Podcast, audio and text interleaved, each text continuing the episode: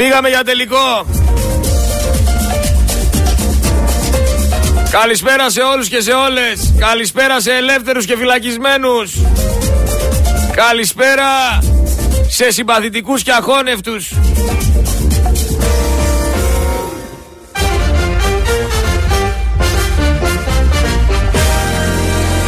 Έχουμε κατάθεση του Καραμαλή ο οποίος για άλλη μια φορά είπε ό,τι να είναι.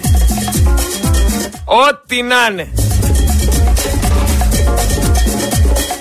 Λέει ότι ήταν ανθρώπινο λάθος. Πού το είδε το ανθρώπινο λάθος; Ένας Θεός ξέρει.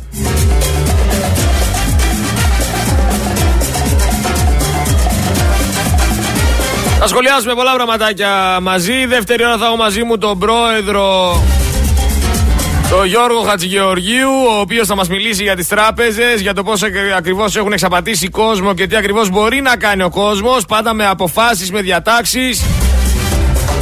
Τρίτη ώρα, η ώρα του λαού. Η ώρα του ακροατή. Λοιπόν, να ξεκινήσω με μια γεύση από Καραμαλή. Θέλετε από την Εξεταστική Επιτροπή; Άντε, ας το πάμε έτσι. Άντε, άντε, να σε ακούσω. Να σε ακούσω τι έχεις να πεις. Έδωσα την παράταση για να ολοκληρωθεί τελικά η περιβόητη Σύμβαση 717. Γι' αυτό ξεμπλέξαμε το γόρδιο δεσμό και επιλέξαμε να προχωρήσουν αυτά τα έργα παρά τις πολύ μεγάλες δυσκολίες και τις πολύ μεγάλες καθυστερήσεις. Σε ό,τι αφορά λοιπόν αυτά τα συστήματα, θέλω να δηλώσω κάτι και να είμαι ξεκάθαρος.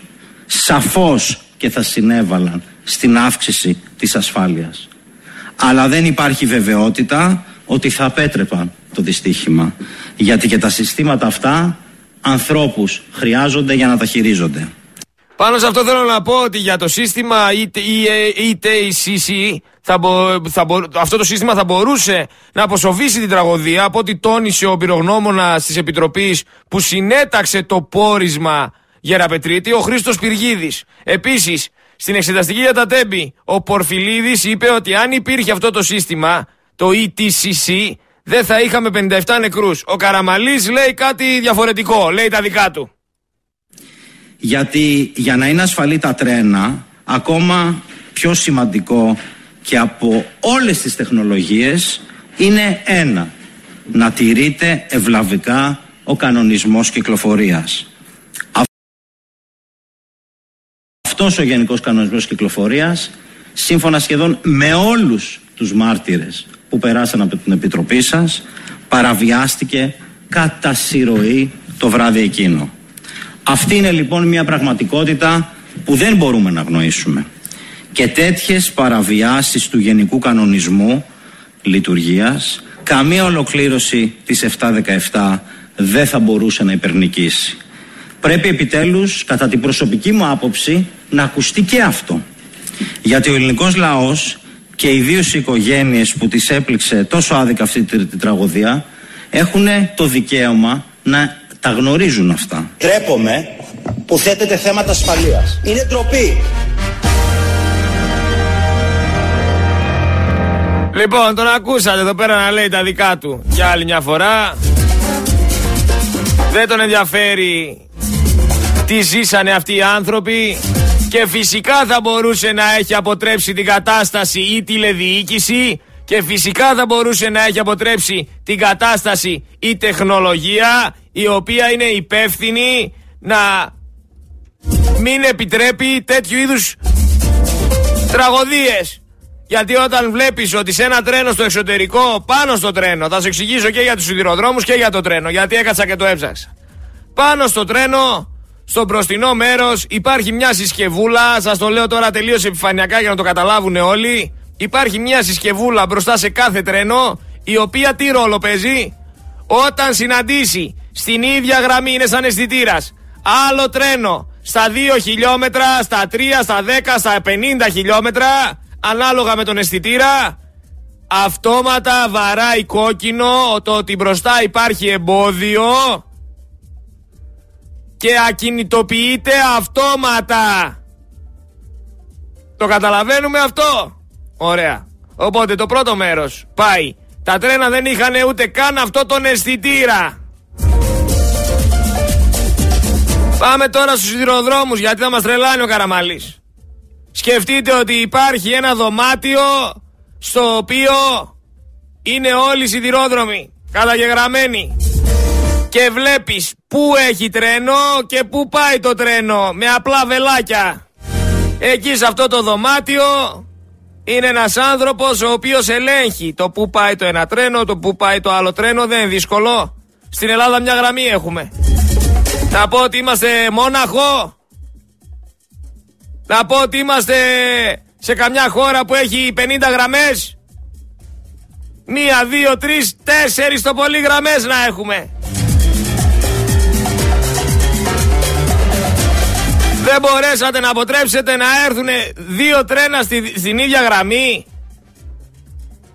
Και δεν υπήρχε ούτε τηλεδιοίκηση.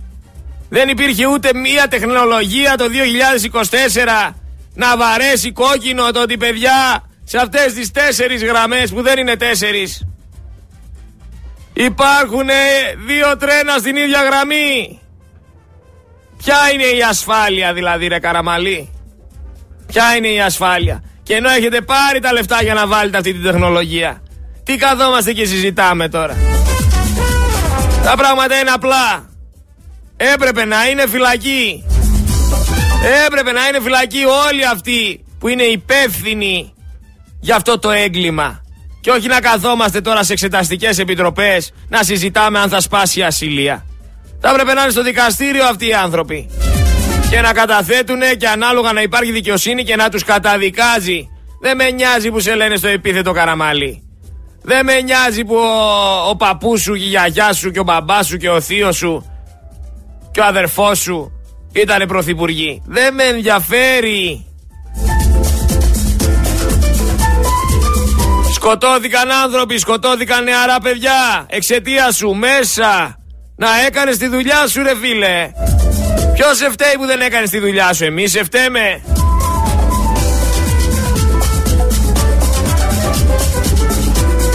Δεν γίνεται για όλα να φταίει ο λαός. Ένα χρόνο ακριβώς μετά από αυτό το έγκλημα στα τέμπη Έχουμε πάλι την ίδια κυβέρνηση, την ίδια επικίνδυνη, την ίδια διαστραμμένη κυβέρνηση μαζί με τους εκπροσώπους της να προσπαθούν να συγκαλύψουν όλους τους φίλους τους. Άλλοι να βγαίνουν στις τηλεοράσεις και να λένε για ένα κολοτρένο θα χάσει τις εκλογές ο αρχηγός μας, ο άλλος να λέει ότι ήταν θυσία και ότι έπρεπε να γίνει θυσία για να αναβυθμιστεί ο σιδηρόδρομος. Όλα αυτά είναι γελία, είναι ξεφτιλίκια, είναι καραγκιοζηλίκια. Υπάρχουν κάποιες ηθικές αξίες τις οποίες δεν υπολογίζει κανένας. Αλλά τώρα που είναι η ώρα του Καραμαλή και του αγοραστού και θα έπρεπε ο κόσμος να ασχολείται με αυτό το θέμα βγαίνει ο Πορτοσάλτε και παίζει ένα επικοινωνιακό παιχνίδι. Λέει ότι τον στοχοποιεί ο Πάνος ο Βλάχος και τον κάνει μήνυση. Γιατί είπες σε ένα σάκο βάλτε τον Άδωνη και τον Πορτοσάλτε.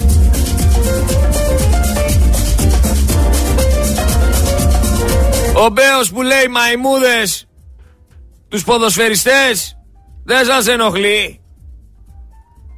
Ο άλλος που βγαίνει και λέει ότι περιφερειάρχης ότι είναι ο Κασελάκης κουνιστός και είναι το ένα, εντάξει, άλλο να το λέω εγώ και άλλο να το λέει ο περιφερειάρχης.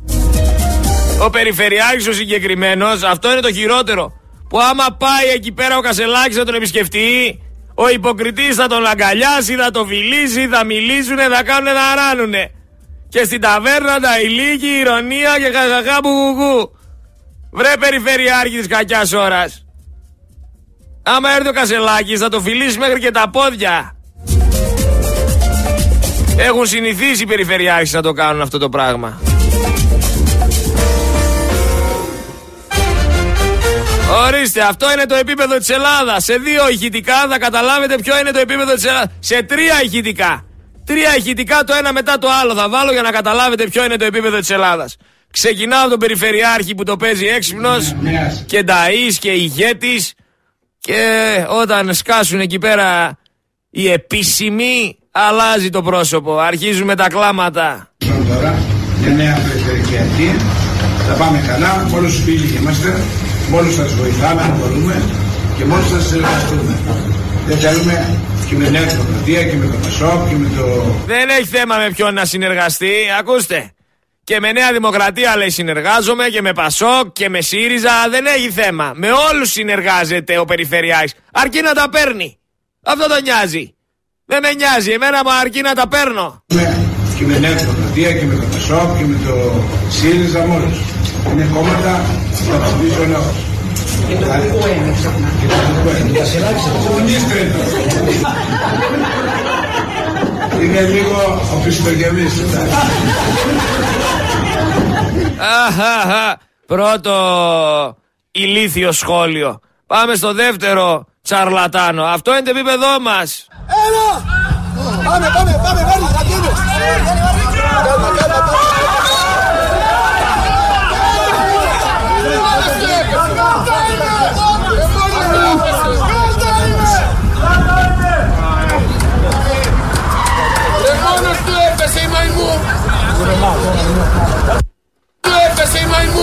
Μόνος του έπεσε η μαϊμού. Ρε μόνος του έπεσε η μαϊμού.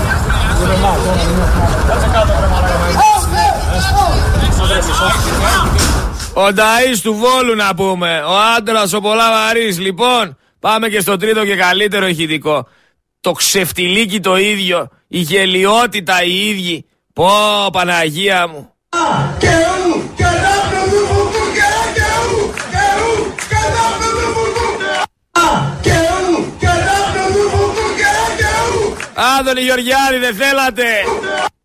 και δάπνο του φουκού.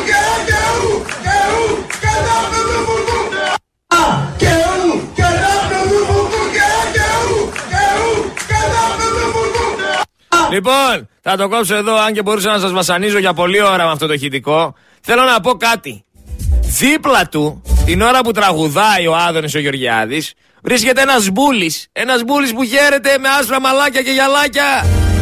Ένας εκεί που α, ναι και α και ου και δάπνο του βουκού και σε ένα άλλο ηχητικό, να σε αυτό εδώ. Παιδιά, και α, και ου, και δάπνο του φουκού. Και σε ένα κόμμα που λέει Νέα Δημοκρατία, ζήτω η Νέα Δημοκρατία και κάθεται δίπλα του. Αυτό είναι, αυτό είναι εδώ.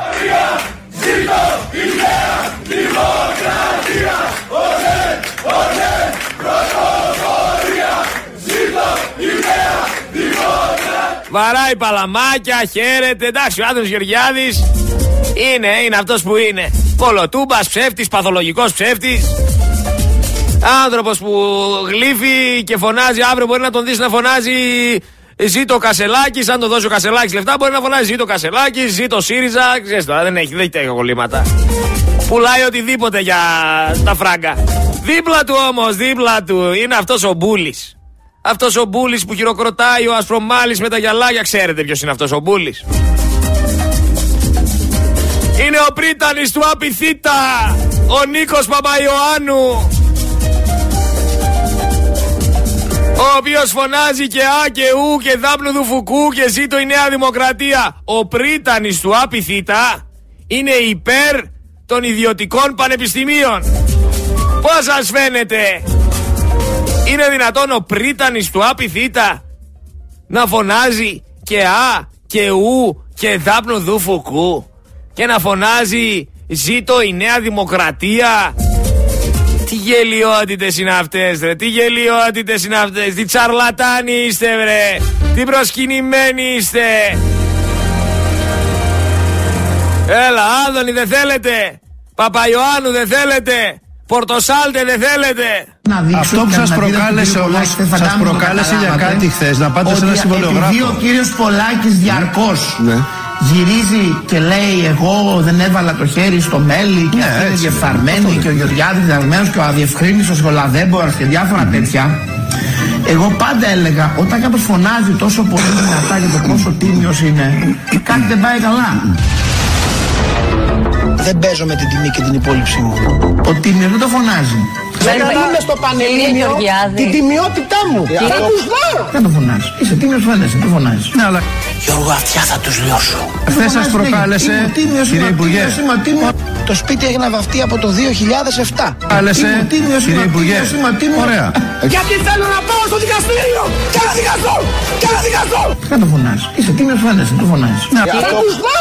Όταν κάποιος φωνάζει τόσο πολύ δυνατά για το πόσο τίμιος είναι, την τιμιότητά μου. Κάτι δεν πάει καλά. Μπαίνοντας στην πολιτική χάνεις λεφτά. Αν είσαι τίμιος δεν κερδίζεις λεφτά. Κάτι δεν πάει καλά. Μπαίνοντας στην πολιτική, χάνει λεφτά ο Άδωνης Γεωργιάδης. Δεν έχει κερδίσει τίποτα. Τίποτα δεν έχει κερδίσει ο άνθρωπος ο Καημενούλη. Όλη η Νέα Δημοκρατία σε ηχητικά. Για το εξώδικο δεν ήταν ότι ο σιδηρόδρομος δεν είναι ασφαλής. Το εξώδικο έλεγε προχωρήστε γιατί έχουμε ζητήματα ασφάλειας και ολοκληρώστε την 717. Αυτό έλεγε το εξώδικο. Δεν ξέρω αν καταλάβατε τι είπε. Είπε ότι δεν ήταν ζήτημα ασφάλειας. Ότι, δε- ότι υπήρχε ασφάλεια στο σιδηρόδρομο, αλλά είχε κάποια ζητήματα ασφάλειας. Αυτό που στην ουσία έλεγε το εξώδικο δεν ήταν ότι ο σιδηρόδρομος δεν είναι ασφαλής. Δεν είναι ασφαλής. Δεν, δεν είπε ότι δεν είναι ασφαλής ο σιδηρόδρομος. Ακούστε τι λέει ο Καραμαλής. Δεν είπε, λέει, ότι δεν είναι ασφαλής ο σιδηρόδρομος. Απλά είχε κάποια ζητήματα ασφάλειας. Το εξώδικο έλεγε προχωρήστε γιατί έχουμε ζητήματα ασφάλειας και ολοκληρώστε την 717. Αυτό έλεγε το εξώδικο. Ξανά! Αυτό που στην ουσία έλεγε το εξώδικο Ξανά! δεν ήταν ότι ο σιδηρόδρομος δεν είναι ασφαλής. Το εξώδικο έλεγε προχωρήστε γιατί έχουμε ζητήματα ασφάλειας και ολοκληρώστε την 717. Αυτό έλεγε το εξώδικο. Βγάλατε εσείς άκρη. Εγώ δεν έβγαλα. Γιατί μετά βγαίνει ο Άδωνης ο Γεωργιάδης και τι λέει. Αν ο Καραμαλής λέει έλεγε πριν βασικά, πριν από αυτή τη συνέντευξη στην Εξε- Εξεταστική Επιτροπή την ανάκριση είχε βγει ο Άδωνης Γεωργιάδης και τι είχε πει. Αν ο Καραμαλής λέει έλεγε ότι υπάρχει πρόβλημα ασφαλείας δεν θα έμπαινε λέει άνθρωπος σε τρένο. Αποφασίστε φίλοι μου.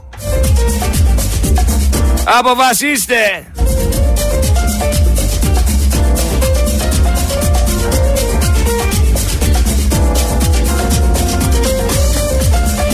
Τώρα πάμε λίγο στον Πάνο Βλάχο, ο οποίος διώκεται αυτεπάγγελτα από τη δικαιοσύνη, διότι ο Πορτοσάλτη με τον Γεωργιάδη δημιούργησαν έτσι ένα, ένα πρόβλημα μαζί του, επειδή σε μια συναυλία του σηκώθηκε και είπε και τραγούδισε σε ένα σάκο βάλτε Άδωνη και Πορτοσάλτε. Και το βγάλανε τώρα ότι είναι δολοφόνος, ότι αυτό που είπε δεν επιτρέπεται. Ρε, έχουμε ακούσει τα πίστευτα από εσάς, έχετε κάνει τα εγκλήματα του κόσμου. Τα βάλατε τώρα με τον πιτσιρίκο που τραγουδάει, είναι δυνατόν. Το πηγαίνετε και δικαστικά, το Μάρια, αν είναι δυνατόν. Θέλετε και λίγο Μαρκόπουλο. Θέλετε και λίγο Μαρκόπουλο, πάρτε και λίγο Μαρκόπουλο. Λοιπόν, κύριε Μαρκόπουλο, για να ακούσουμε και εσάς για το κομμάτι των αγροτών. Έχει συμβεί κάτι; Εντάξει. Σας βλέπω να έχει συμβεί κάτι. Τι έχει συμβεί; Ε, πέστε μας τι Έχουμε έχεις κάποια email. Απειλητικά; Τι απειλητικά. Κοιτάξτε, Υβριστικά. Όταν, όταν κάποιοι επιδιώκουν να κάνουν πολιτική Με κάθε τρόπο. και προσπαθούν να σκοτώσουν κάθε πρόσωπο, Δεν μου δίνει σημασία να Τι είναι, συγγνώμη, συγγνώμη. Συγγνώμη. Πατέρα, είσαι. Δέχομαι απειλητικά μηνύματα για την οικογένειά μου και τα παιδιά μου. Οι φωτογραφίες των παιδιών. Με φωτογραφίες των παιδιών. Απαράδεκτο, Με δεν φωτογραφίες των παιδιών. Τι να πούμε τώρα. Κρίμα. Όταν όμως κάποιοι κόβουν μια δήλωση για να νομίζει ο κόσμος ότι εγώ λέω διασκεδάζω στην εξεταστική, ενώ ποτέ δεν είπα κάτι τέτοιο, ποτέ δεν είπα κάτι τέτοιο, ποτέ δεν είπα κάτι τέτοιο. Κρίμα. Οκ, απαράδεκτες ιστορίες. Αυτό είναι, αυτό Καλά, είναι, συνήθως είναι τελή πάντως πρέπει να σου πω και εμάς. είναι κρίμα. Σε αυτό Έτσι. φταίνε τα σκοτάδια. Είναι σοκαριστικό αυτό, με Τα συγχωρείτε, έτσι. σκοτάδια του Ναι. Twitter. Ε, όχι, απλά, απλά λέω μην συγχωρείτε, ανησυχείτε, σε καταλαβαίνω απόλυτα. Είναι τα, σκο... είναι τα σκοτάδια του Έχει Twitter. και η μύφο δυστυχώς. Λοιπόν, Κόβουν, ξέρετε τι κάνουν. Κόβουν, τώρα λίγο πιο. Το συγγνώμη. Ναι, μα τα γέρες κόβουν τη δήλωση. Κόβουν μια δήλωση με σκοπό να δείξουν ότι είσαι σκληρός, άτεγκτος. Κάποιος ο οποίο. Εγώ όταν έκανα ένα λάθος βγήκα μετά από 11 ώρε μια συνεδρίας, έκανα μια ατυχή δήλωση, ζήτησα συγγνώμη. Το μαζέψαμε, Ανθρώπινα ήταν λάθος μου. Λάθος μου, τελεία. Κάπου με να το σταματήσει. αυτό. θυμούμεθα λοιπόν. Ντροπή. Αυτό είναι, Δεν θα τελειώσουμε εδώ το παραμύθι. Αυτό είναι τωρινό, αν Το σκοτεινό παραμύθι. Τώρα, τώρα. Είναι ένα απειλητικό email που έχω δεχτεί τώρα για τα παιδιά μου. Φαντάζομαι, δεν φαντάζομαι τώρα. Ζητώ, ζητώ συγγνώμη απλά. Τι ζητάς συγγνώμη, και εγώ θα σε ρωτάω τώρα για τα θέματα αυτά. Όταν Μπορεί να, μιλάνε για τα παιδιά διαφωνούμε, σου. μπορεί να διαφωνούμε. Αυτή η επιτροπή επιδιώκει να βγάλει ένα αποτέλεσμα. Όμως το να παίζουν κάποιοι ότι είναι οι μόνοι ευαίσθητοι και όλοι οι άλλοι. Τι ευαίσθητοι φασίστες είναι αυτοί. αυ- αυτό είναι ένα. και ευχαριστώ πάρα πολύ. Τέλος πάντων. Είναι καταδικαστέο τώρα. Ε, το Μαρκόπουλο, ρε. Πρέπει να καταλάβεις Μαρκόπουλο ένα πράγμα. Φυσικά και δεν είναι σωστό να απειλούν ανθρώπους. Αλλά, Μαρκόπουλε, αυτό που κάνεις στην Εξεταστική Επιτροπή, ο τρόπος που διαχειρίζεσαι την κατάσταση και ο τρόπος που διαχειρίζεσαι γενικά τις καταστάσεις στις Εξεταστικές Επιτροπές, γιατί δεν είναι η πρώτη φορά που συμμετέχεις σε Εξεταστική Επιτροπή, πρέπει να καταλάβεις ότι είναι μια συμπεριφορά αλήτη. Πας στην Εξεταστική Επιτροπή, διακόπτεις, δεν επιτρέπεις και προσπαθείς αιμονικά να συγκαλύψεις τους φίλους της παράταξής σου. Αλλά δεν καταλαβαίνεις το ότι κι άλλοι είχαν παιδιά. Και τα χάσαν τα παιδιά τους, διότι οι φίλοι σου δεν κάνανε σωστά τη δουλειά τους. Διότι οι φίλοι σου φάγανε τα λεφτά. Διότι οι φίλοι σου λένε ψέματα. Εντάξει, πρέπει να τα καταλάβεις αυτά Μαρκόπουλε. Δεν έφτασαν τυχαία στο σημείο να σου στείλουν αυτό το email. Κάτι έκανες. Άσε τώρα που μου λες ότι δεν έχεις κάνει τίποτα και ότι ζήτησε συγγνώμη και πάει λέγοντας. Λοιπόν, περιμένουμε εδώ και πόσο καιρό το Μαρκόπουλο με τα ανταλλακτικά να πούμε να έρθει εδώ πέρα να βάλει διαφήμιση, να τον κελαϊδάμε κάθε μεσημέρι. Μία είναι στην Ιταλία, μία είναι στη Γερμανία, μία είναι κάτω στην Αίγυπτο. Σιγκαπούρη πήγε, Ταϊλάνδη πήγε, Χαβάη πήγε. Τι άλλο θες ρε άνθρωπε, το έχεις παραξηλώσει. Τελείωνε βάλει τη διαφήμιση γιατί μου φαίνεται να αρχίζει η δυσφήμιση. Μαρκόπουλε το νου σου. Δεν σε σώζει καμία εξάτμιση. Έχουμε απ' την άλλη το Χατζηδάκη ο οποίος βγαίνει και λέει πάει καλά η οικονομία. Έχουμε υπερτριπλάσια ανάπτυξη σε σχέση με το μέσο όρο της Ευρώπης. Τρομερή ανάπτυξη. Μιλάμε τέτοια ανάπτυξη έχει να δει ο τόπος πολύ καιρό. Αλλά βλέπεις πόσο ενωμένοι είναι. Γιατί και ο Βορύδης βγήκε και δήλωσε ότι δεν υπάρχει θέμα ποινικών ευθυνών υπουργών. Δεν υπάρχει, όλοι είναι καθαροί σου λέει. Όσο για τον Μπούλι που φωνάζει στο βιντεάκι και α και ου και δάπνου του φουκού και ζήτω η Νέα Δημοκρατία, είναι ο ίδιος άνθρωπος. Αυτός με τα γυαλιά, ο Παπαϊωάννου, ο Πρίτανης, ο Πρίτανης των ΜΑΤ και των βασανισμών, ο Πρίτανης που διέλυσε το ισόγειο στο κτίριο του βιολογικού και άλλων σχολών στο όνομα μιας βιβλιοθήκης που δεν θα γίνει ποτέ. Αυτός που παραλίγο για λίγα χιλιοστά με τους φίλους τους ματατζίδες θα είχαν ρίξει νεκρό έναν φοιτητή και θα είχε αίμα στα χέρια του. Αυτός είναι ο Μπούλης που τραγουδάει.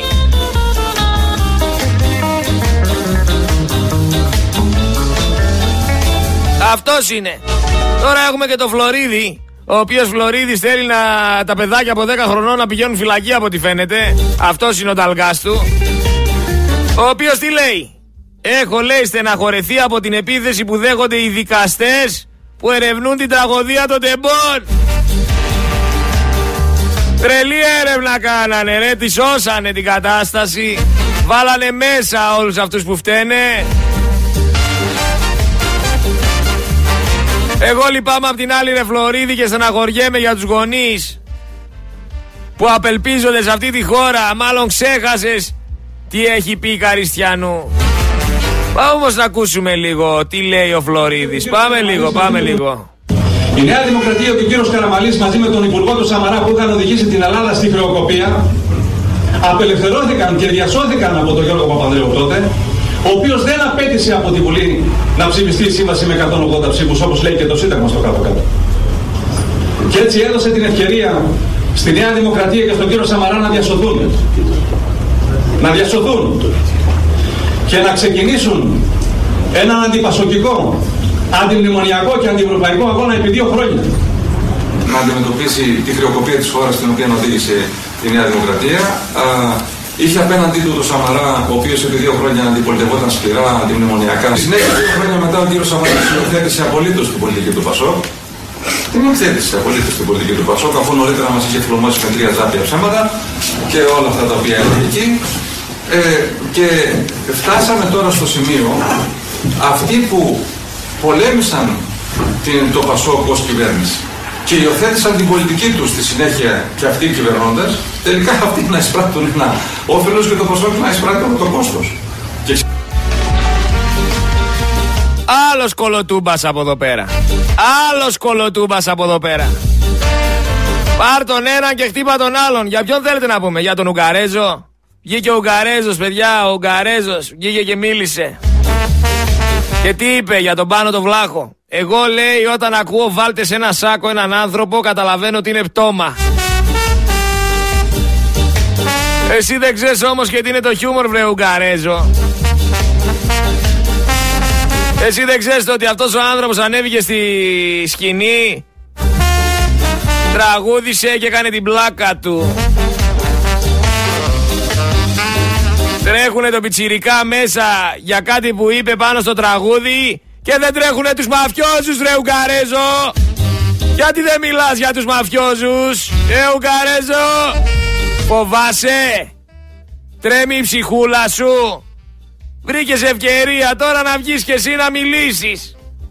Βρήκες τον ευαίσθητο πάνω βλάχο να βγεις και εσύ να τον ρίξεις λάσπη, να δείξεις ότι υπάρχεις Μήπως και σε βοηθήσει η Νέα Δημοκρατία. Δεν μιλάς όμως για τον Μαρινάκη, δεν μιλάς για τον Αλαφούζο, δεν μιλάς για τον Μελισανίδη, δεν μιλάς για αυτούς τους εφοπλιστές. Δεν μιλάς για ρουμπέτιδες. Δεν μιλάς για ζαμπούνιδες. Δεν μιλάς για τέτοια θέματα. Φοβάσαι. Θυμήθηκες τώρα να βγεις να πεις ότι σου θυμίζει όταν ακούς ένα σάκο βάλτε έναν άνθρωπο πτώμα. Γιατί δεν βγαίνεις να πεις ότι δεν καταδικάζονται αυτοί που αφήνουν πίσω τους όντως πτώματα. Ε, Ουγγαρέζα. Ουγγαρέζα θα σε λέω από εδώ και πέρα. Γιατί είσαι σαν σαλάτα. Σαν σαλάτα είσαι. Για να μην σου πω για ποιο άλλο λόγο το λέω το Ουγγαρέζα. Πάω να το σώσω. Αλλά ξέρει ο κόσμος ότι δεν είσαι Ουγγαρέζος και είσαι Ουγγαρέζα. Ξέρει ο κόσμος. Μη φοβάσαι. Λοιπόν, δώρο λέει του Μητσοτάκη σε αγρότες το πετρέλαιο και το ρεύμα. Τι θα πούνε λέει με τους αγρότες και τι θα κάνουν με τους αγρότες πίσω από τις πόρτες. Για να δούμε. Για να δούμε. Εγώ περιμένω παρεμπιπτόντω μιας και μιλήσαμε για τη Νέα Δημοκρατία και τον Ανδρουλάκη. Τι έγινε, ρε ο Ανδρουλάκης, ο οποίος είναι και αυτός υπέρ των ιδιωτικών πανεπιστημίων και είπε ότι δεν θα σταθούν εμπόδιο στην ίδρυσή τους. Γιατί δεν κάνει καμιά μήνυση τελικά; Τι φοβάται κι αυτός; Φοβάται κάτι;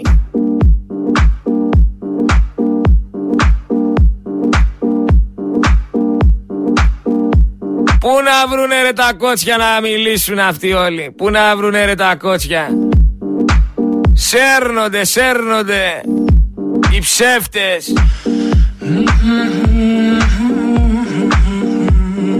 Την ξεχάσατε αυτή τη γυναίκα όμως. Και το τι δηλώνει. Την ξεχάσατε. Λαμόγια, ε λαμόγια. Ακόμη και στη ΜΕΘ δεν με ένοιαζε απλά να ξέρω ότι μπορώ λίγο να τη δω, να, να, τέλος πάντων να έχω μια ελπίδα ότι θα συμβεί ένα θαύμα. Ήρθαν όλα τούμπα. Όλα. Όλους αυτούς τους γονείς τους έχετε ακούσει τι δηλώνουνε. Τους σκέφτηκε κανένας από αυτούς τους αλήτες. Τους υπολογίζει κανένας. Τους υπολογίζει ο Μαρκόπουλος ή σκέφτεται μόνο τα δικά του παιδιά. Τους υπολογίζει ο Καραβαλής. Ο οποίος λέει ότι τα έκανε όλα σωστά και δεν ευθύνεται αυτός. Ή και σκέφτεται μόνο την παρτούλα του. Τους υπολογίζει ο Άδωρης ο Γεωργιάδης. Τους υπολογίζει ο Μητσοτάκης. Όχι, δεν τους υπολογίζει. Τους έχει γραμμένους. Και αυτοί τους έχουν γραμμένους και οι δικαστές και οι εισαγγελείς και όλοι. Και τρέχουν αυτοί με νύχια και με δόντια να βρουν το δίκιο τους σε μια διεφθαρμένη Ελλάδα.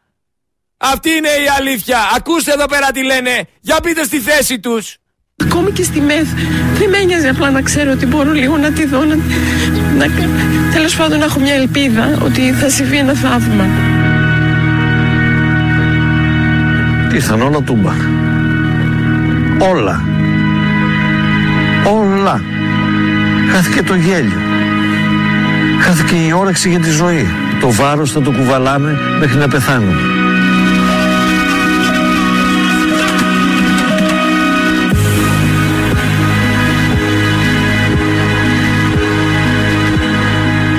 Εδώ έρχεστε στο σημείο. Ναι, όποτε κατηγορώ εδώ έρχεται να Μην το αποφεύγετε. Θέλετε να έρθετε εδώ, νιώθετε. Ε, βέβαια, ναι. Εδώ είναι. Εδώ είναι αυτό.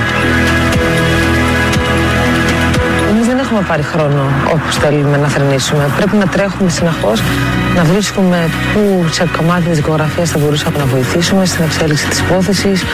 Δεν είναι ότι μπορούμε περίσπαστη να ε, θρυνήσουμε τους ανθρώπους μας και να το αφήσουμε να τρέξει όπως θα έπρεπε να συμβαίνει σε ένα κράτος δικαίου. Όχι, δε- αυτό το χρόνο δεν έχουμε. Ξέρετε πόσες φορές έχω σκεφτεί τι ήταν πιο τραγικό στη ζωή μου; Το ότι σκοτώθηκε το παιδί μου με αυτόν τον αδιανόητο τρόπο; Ή η προσπάθεια συγκάλυψης ε, ενός εγκλήματος.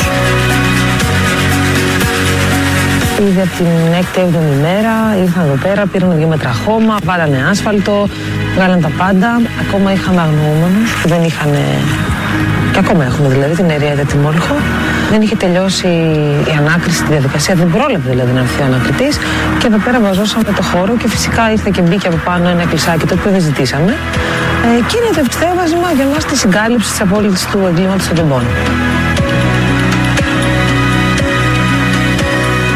Αυτό που με θυμώνει είναι ότι παρακολουθούμε σε εξέλιξη μια εξεταστική στην οποία οι άνθρωποι οι οποίοι ήταν επί δεκαετίες στα πράγματα και διαχειριζόταν όλα αυτά τα χρήματα δείχνουν το σταθμάρχη.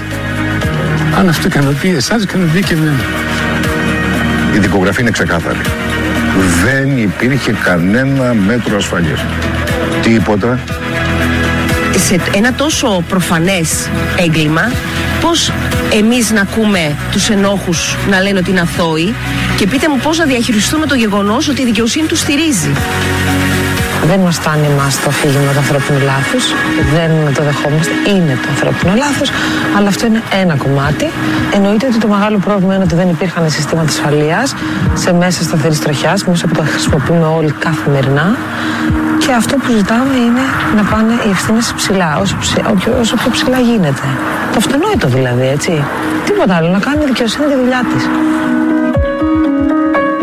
Ο χρόνος σταμάτησε για, για μας. Το θέμα είναι να δικαιωθούν τα παιδιά μας και τα παιδιά σας, οι οποίοι είναι τα δυνητικά θύματα, αν συνεχίζουν έτσι τα πράγματα.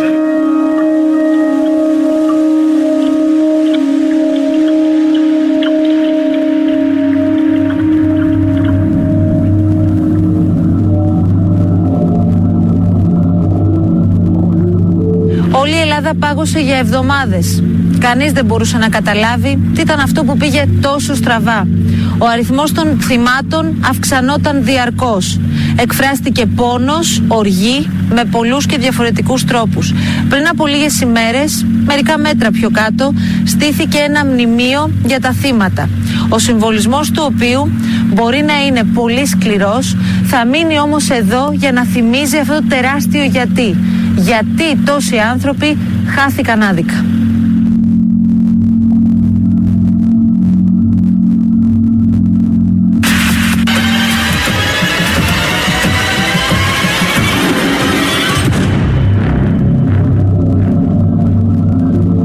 Αυτοί οι άνθρωποι είναι γονείς. Να το ξεκαθαρίσουμε. Αυτοί οι άνθρωποι χάσαν τα παιδιά τους. Αυτοί οι άνθρωποι που ακούσατε έχουν περάσει κάτι αδιανόητο σε αυτή τη χώρα. Δεν μπορεί να το υπολογίσει κανένας ούτε να το νιώσει κανένας γιατί δεν είστε στη θέση τους. Λέω κατέβα, μη πας. Είναι αργά τώρα. Τη είπες να μην συνεχίσει. Να μην συνεχίσει. Με το φίλο της μαζί στο Με το τρένο. φίλο του Βασίλη μαζί.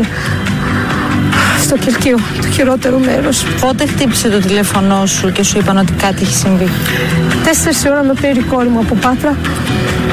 Παίρνουν το παίρνουν τηλέφωνο, λέει έγινε το σχέσιμο τα τρένα. Μαμά, το, το κορίτσι μας πού είναι, πάρε τηλέφωνο. Παίρνω πουθενά, έπαιρνε η ίδια πριν να με πάρει εμένα, πουθενά. Παίρνω το Βασίλη τηλέφωνο, πουθενά. Ούτε ο Βασίλης δεν είχαν καεί τα τηλέφωνα σίγουρα. Πάμε κατευθείαν νοσοκομείο όπως πάμε πάντα κάθε μάνες. Τι βλέπουμε εκεί, ουρλιακτά παιδιά. Ουρλιακτά. Ο Βασίλης, ο Βασίλης επιβίωσε. Επιβίωσε, ναι. Ήταν πάνω. Νοσηλευόταν πάνω το παιδί χάλια. Του λέω πού είναι η Αλεξάνδρα;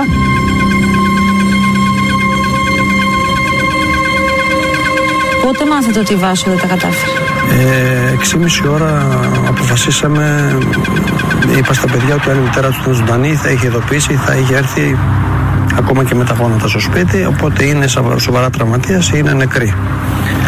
Και όταν πήγαμε στις 3,5 ώρα να δούμε τι- το κατάλογο με τα ονόματα που υπήρχαν στους τραυματίες, ε, αφού το κοιτάξαμε δύο φορές δεν διαβάσαμε το όνομα της Βάσους Άρα εκεί καταλαβαίνετε ότι πια οι ελπίδε και λίγο. είπαμε, ρωτήσαμε, ε, εγώ δεν μπορούσα, εγώ ήμουν καθισμένος και εκεί ράγισε η καρδιά μου. Και είπα ότι δεν θα ξαναδώ το κοριτσάκι μου.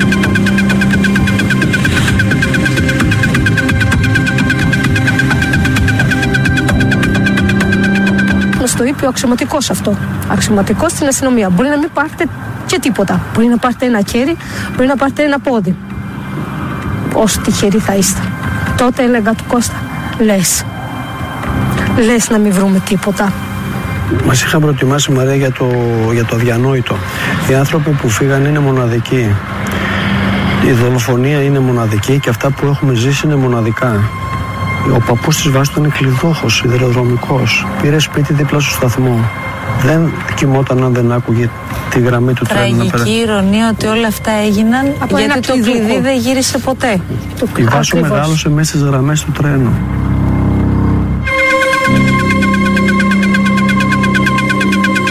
Αυτά γίνανε γιατί δεν υπήρχε τηλεδιοίκηση. Συνέχεια.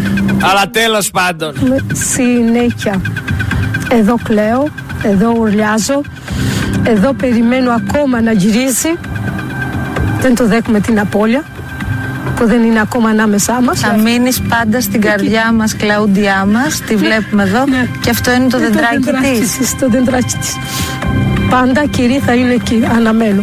Κύριε Κωνσταντινίδη, δεν ξέρω, εσείς με την οικογένεια έρχεστε εδώ; Δεν ησυχάζουμε. Αντέχετε αυτό, Δεν δεν ξέρω. ησυχάζουμε, Μαρία, κανένας από αυτούς που ε, εμπλέκονται σε όλο αυτό το πράγμα που λέγεται δολοφονία των τεμπών δεν μπορεί να ησυχάσει. Κοιμόμαστε δυστυχώς από κούραση. Δεν κοιμόμαστε ήσυχα. Δεν πρόκειται να κοιμηθούμε μέχρι το πέρας της ζωής μας. Πάμε λίγο στο από εδώ και πέρα.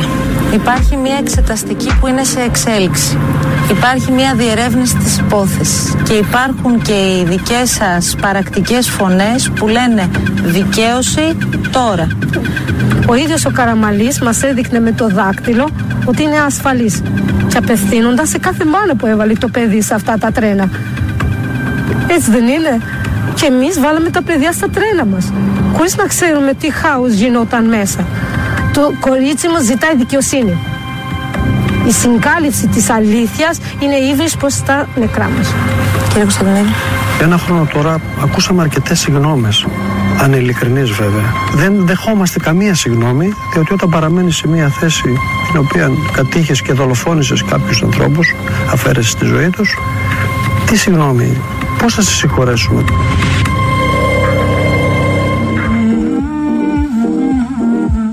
Νομίζω πήρατε μια γεύση το τι περνάνε αυτοί οι άνθρωποι. Πήρατε μια γεύση. Συνεχίζουν να βλέπουν τον Καραμαλή ακριβώς εκεί που ήταν. Μέσα στη Βουλή. Αυτοί οι άνθρωποι ακούσανε και τρομακτικά εμετικές δηλώσεις για το έγκλημα των τεμπών.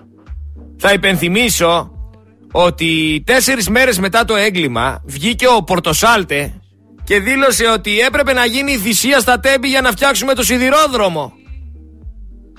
Εφτά μέρες μετά το έγκλημα βγήκε ο Γεωργιάδης και δήλωσε ότι αν ο Καραμαλής έλεγε ότι τα τρένα έχουν πρόβλημα δεν θα έμπαινε κανείς.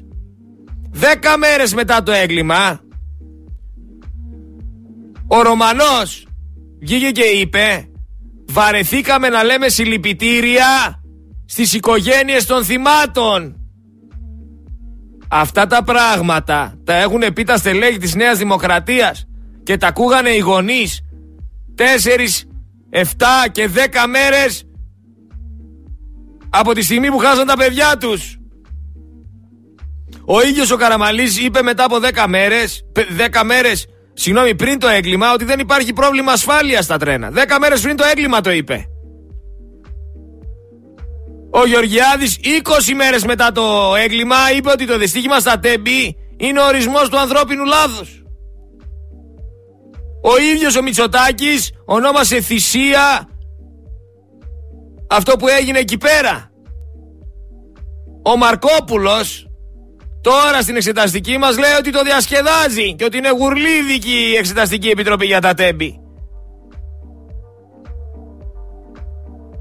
Άλλοι λένε ότι κανένας δεν ενδιαφέρεται για την εξεταστική ή την προανακριτική για τα τέμπη. Αυτά, όλες αυτές τις δηλώσεις θέλω να σας εξηγήσω. Τις ακούνε αυτοί οι γονείς. Αυτοί οι γονείς βλέπουν την αδιαφορία. Τη ζούνε στο πετσί τους. Τι άποψη θα έχουν αυτοί οι γονείς για αυτή τη χώρα, για αυτό το κράτος, για αυτή την κυβέρνηση; Για αυτά τα κοπρόσκυλα τι άποψη θα έχουνε; Τι άποψη έχουνε για τον αγοραστό ο οποίος έδωσε εντολή και μπάζουσαν εκεί πέρα το χώρο χωρίς να ξέρει κανένας τίποτα; Εδώ ο Καραμαλής στην Εξεταστική Επιτροπή σήμερα μόνο που δεν μας ζήτησε να του πούμε και ευχαριστώ για αυτά που έχει κάνει για μας. Φυσικά κανένας δεν τσιμέντωσε τα τέμπη ο Μητσοτάκης λέει: Εγώ κοιτούσα τον αγοραστό. Ο αγοραστός λέει: Εγώ κοιτούσα τον Γεραπετρίδη. Ο Γεραπετρίδης λέει: Έψανα τον Καραμαλή. Και εμφανίστηκε σήμερα ο ηθικός αυτούργος, ο υπεύθυνος, ο υπουργός μεταφορών εκείνη τη στιγμή που έγινε το έγκλημα με ύφος 100 καρδιναλίων χωρίς κανένα ίγνος ενσυναίσθησης, χωρίς κανένα ίγνος αντίληψης, χωρίς κανένα ίγνος ευθύνης και χωρίς να υπάρχει το μυαλό στην πραγματικότητα να μας πει τι; Ότι φταίει ο Σταθμάρχης. Και ότι το εξώδικο των εργαζομένων δεν έλεγε ότι ο σιδηρόδρομος δεν είναι ασφαλής αλλά έλεγε ότι υπάρχουν προβλήματα ασφάλειας. Ε, άμα υπάρχουν προβλήματα ασφάλειας δεν είναι ασφαλής ρε εσύ τώρα με τις λέξεις θα παίζουμε. Εντάξει, Ασφαλής ήταν, απλά υπήρχαν προβλήματα ασφαλείας. Τι μας λες ρε αδερφέ; Εν τω μεταξύ ακούστε τη τραγική ηρωνία. Ο δικ, η δικηγόρος του Καραμαλή, η δικηγόρος του Καραμαλή, είναι στην Εξεταστική Επιτροπή. Δίπλα στο Μαρκόπουλο, στο αριστερό του χέρι, δεν θυμάμαι το όνομά της. Καταλαβαίνετε τι λέμε στην Εξεταστική Επιτροπή είναι η δικηγόρος του Καραμαλή. Τι περιμένετε, να υπάρξει δικαιοσύνη;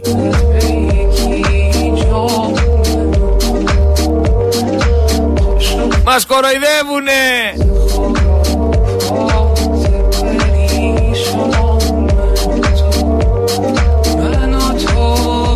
Πώς κατάντησε έτσι η Ελλάδα; Πώς κατάντησε έτσι η Ελλάδα; Αχ, τι να πω. Αυτό που στην ουσία έλεγε το εξώδικο δεν ήταν ότι ο σιδηρόδρομος δεν είναι ασφαλής.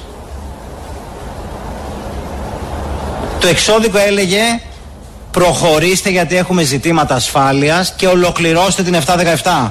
Αυτό έλεγε το εξώδικο.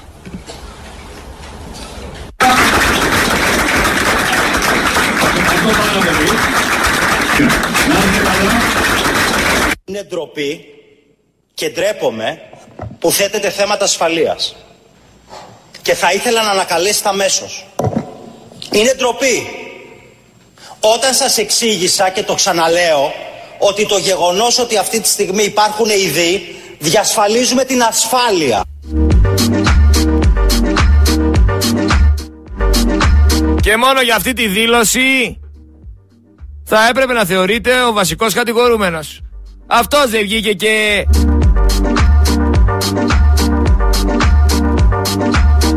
Κούνησε το δάχτυλο. Αυτός δεν είναι η εγγύηση το ότι υπάρχει ασφάλεια. Αυτό το ηχητικό δεν είναι στοιχείο. Για ποιο λόγο βγαίνει ο Καραμαλής και λέει ότι υπάρχει ασφάλεια αφού δεν είναι ο υπεύθυνος; Α έβγαινε ο Σταθμάρχης να μας πει ότι όλα είναι καλά. Γιατί βγήκες και μίλησες εσύ, Γιατί ήσουν υπουργός μεταφορών. Άρα, χτες. Άρα οι δικαστές δεν θα έπρεπε να κάνουν δεύτερες σκέψεις. Αλλά είπαμε, στην Ελλάδα είστε. Μην περιμένετε πολλά. Κυβερνάει μια παρέα η οποία κόβει και ράβει. Και δυστυχώς υπάρχουν και οι λύθοι που τους στηρίζουν.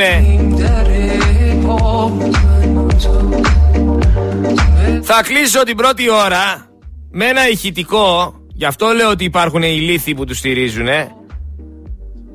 για να καταλάβετε ποιον θέλετε, ποιον θέλατε να έχετε πρωθυπουργό.